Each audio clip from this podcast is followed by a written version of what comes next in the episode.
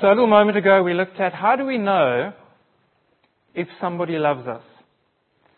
And what I'd like us to think about now for a moment is how do we know if God loves us? How do we know if, if God cares for us?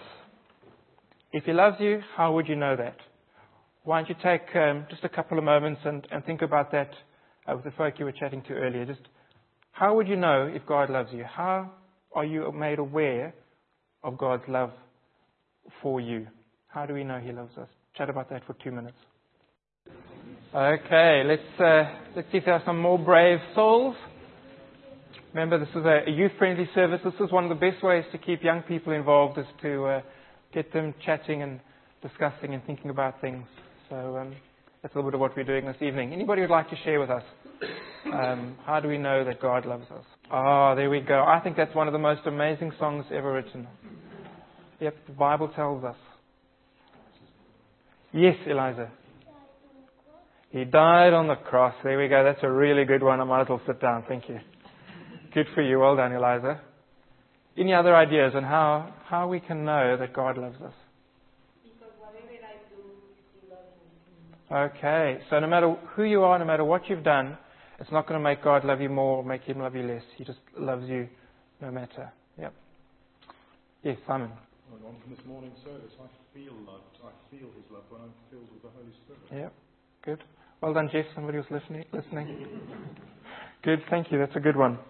So the Bible has much to say about the topic about God's love for us, and there's so much that we could say about um, does God care for us as well.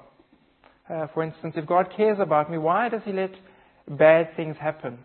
And that's a really good question. And, and looking at this, this topic, I thought, well, let's rather not get bogged down in the details. Let's go to the broad thing, not get wrapped up in discussions and finer points and things. Because often when we do that, we miss the obvious thing, the thing that's staring us um, right in the face. The Bible states the answer, and it is very obvious. And the Bible answers our question. And Sue's going to read um, a Bible passage uh, for us. I've asked Sue and Andrew to get, be involved in tonight's services because they are our new volunteers um, at RERA. Um, so it's good to have you guys part of the team, and so that's why Sue and Andrew are up front today. Our reading is from John chapter 15, beginning at verse 9, and it's on page 1083 in the Church Bible. So, John chapter 15, beginning at verse 9.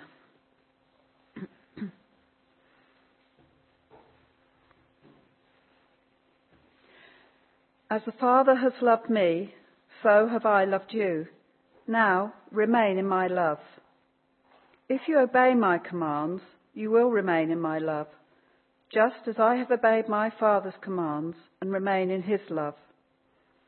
I have told you this so that my joy may be in you and that your joy may be complete. My command is this love each other as I have loved you. Greater love has no one than this, that he lay down his life for his friends. You are my friends if you do what I command. I no longer call you servants, because a servant does not know his master's business. Instead, I have called you friends. For everything that I learned from my Father, I have made known to you. You did not choose me, but I chose you and appointed you to go and bear fruit, fruit that will last. Then the Father will give you whatever you ask in my name. This is my command love each other. Thank you, God, for his word.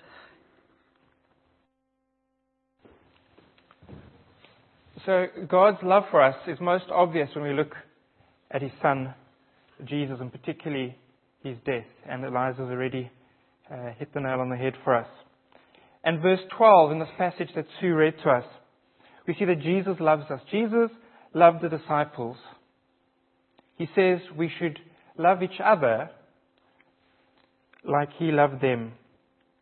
And Jesus' time on earth, we would have been able to see how much he loved people. I think would have been obvious in the way that he healed people, the way that he cast out demons, his teaching, and the way that he handled people. I don't know how many of you have seen the, um, uh, the visual Bible, the Gospel according to Matthew. Um, it's a South African uh, thing, so that's good, good to know. And they have uh, this guy called Bruce Marchiano portraying Jesus. And I heard him speaking, and, and it was so amazing to hear him speak and how he came. One of the things he learned in acting as Jesus is how much Jesus just loved everybody. And they do this beautiful scene when Jesus heals the leper. And the leper comes up and he, he jumps up and he hugs Jesus. And Jesus and the leper are rolling on the, on the ground. Jesus is just so excited and so happy for this guy. His love just overflows. And I think if we had to meet Jesus, if we were alive at this time of Jesus, we would have seen this love as well. But verse 13, I think, is the verse I want us to think mostly about this evening.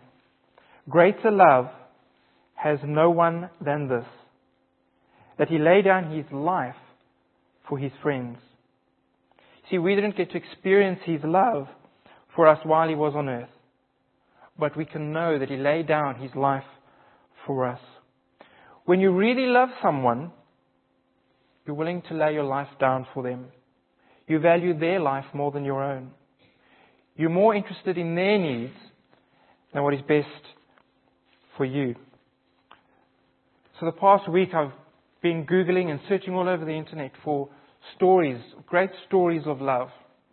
Let me tell you, they're all pale in comparison to the story of God who comes to earth to die in our place because of his love for us.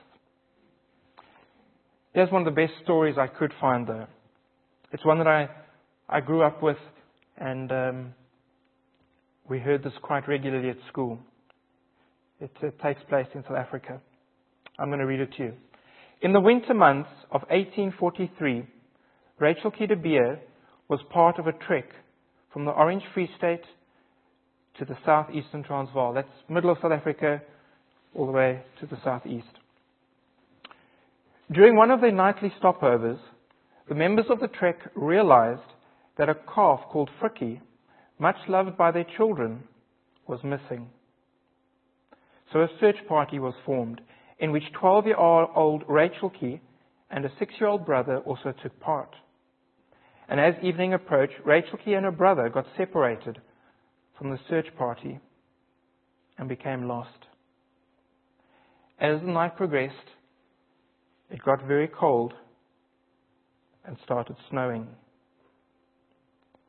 Realizing that the chances of survival were slim, Rachel Key found an ant hill hollowed out by an aardvark took off her clothes, put them on her brother, and commanded him to get into the hollowed out ant hill. She then lay naked in front of the opening of the ant hill in order to keep out the cold. The children were found the next morning by the trekking party. Rachel Key was dead, but her brother had survived. The Bible tells us of God's love best. We've just read John 15:13.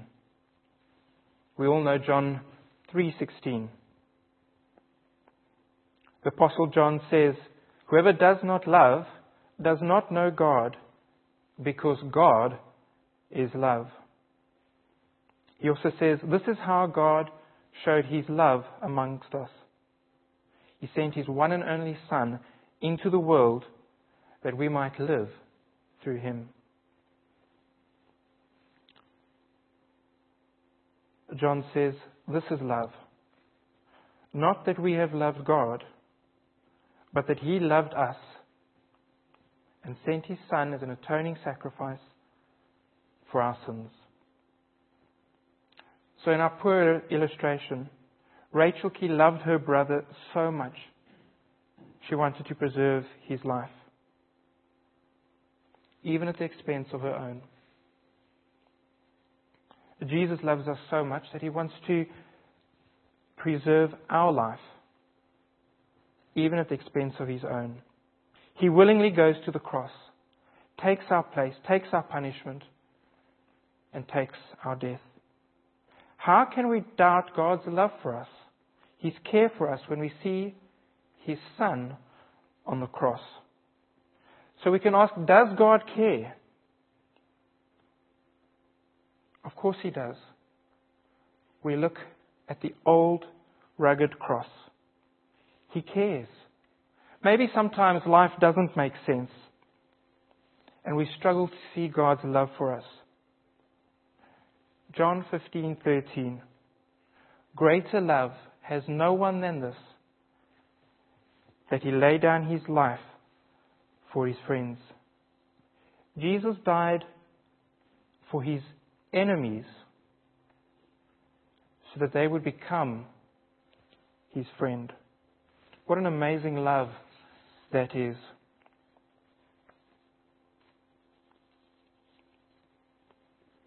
Let me tell you, there's a myth about the death of Jesus. It says that he was nailed to a cross. How can you nail God to a cross against his will? Nails didn't hold Jesus on the cross. His love for us kept him there.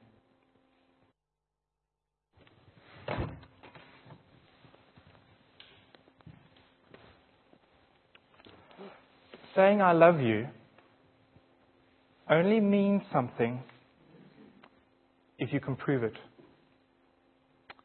God said it, and He proved it. Let's pray. Father, we are so astounded by your love for us. Thank you that you love us, that the Creator of all things, the one who holds all things in his hands, loves us. No matter who we are, no matter what we've done, you love us. Thank you for your Son Jesus and his death on the cross, which not only shows us your love, but saves us and restores our relationship with you. Amen.